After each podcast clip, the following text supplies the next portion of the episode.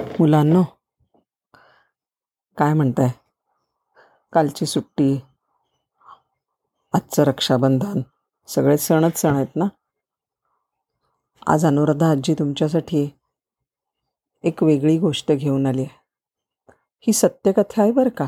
प्रसिद्ध कन्नड साहित्यिक होते डी व्ही जी. त्यांनी लिहिलेली. काय होतं? बँगलोरमध्ये बसवनगुडी या भागामध्ये एक अत्यंत श्रीमंत व्यापारी राहायचे. खूप दानधर्म करायचे. वेगळ्या वेगळ्या संस्थांना त्यांनी देणग्या दिल्या होत्या.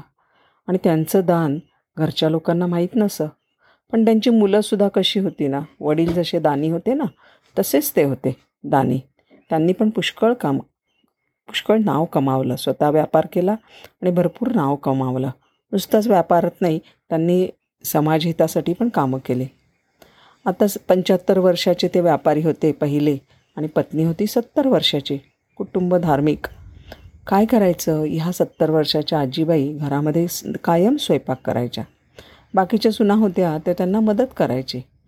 पण त्या काय करायच्या? स्वयंपाक करायच्या. आपल्या नवऱ्याला अगोदर जेवायला घालायच्या. त्याच्यानंतर मुलांना जेवायला वाढायच्या. सगळ्या सुनांना वाढायच्या. आणि मग सगळ्यात शेवटी त्या जेवायच्या. सगळेजणं म्हणायचे काय तू असं करतेस? एवढ्या उशिरा करतेस? आता एवढं वय झालं मुलींना करू देत.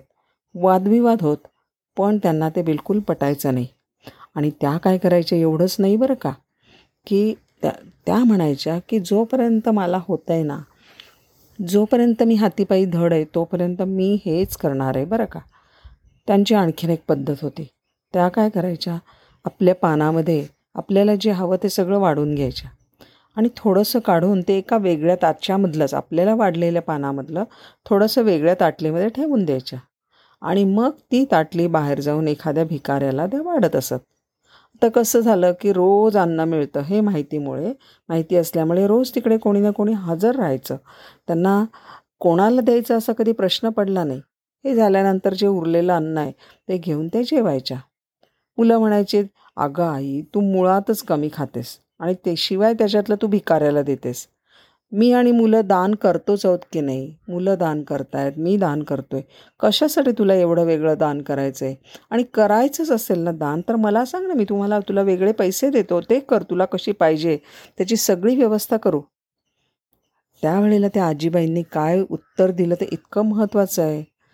फार महत्त्वाचं आहे बरं मुलांनो. ऐकून घ्या. त्या म्हणल्या मला माहिती आहे की तुम्ही सगळेजणं खूप दान करता. बाबा करतात मुलं करतात.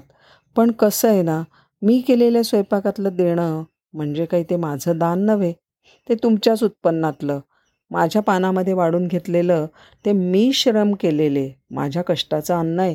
त्या स्वतःच्या पानात वाढून घ्यायच्या. ते अन्न स्वतः तयार करायच्या. मी श्रम केलेत. माझ्या कष्टाचं अन्न आहे. आणि माझ्या पोटाला जेवढं पाहिजे ना तेवढंच मी वाढून घेते. आणि त्या वाढून घेतलेला जेवढं मला पाहिजे त्यातलं उचलून जर का मी दुसऱ्याला दिलं ना तरच ते खरं दान होतं.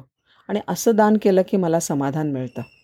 जे माझं आहे त्यातलं देणं हेच खरं दान आहे.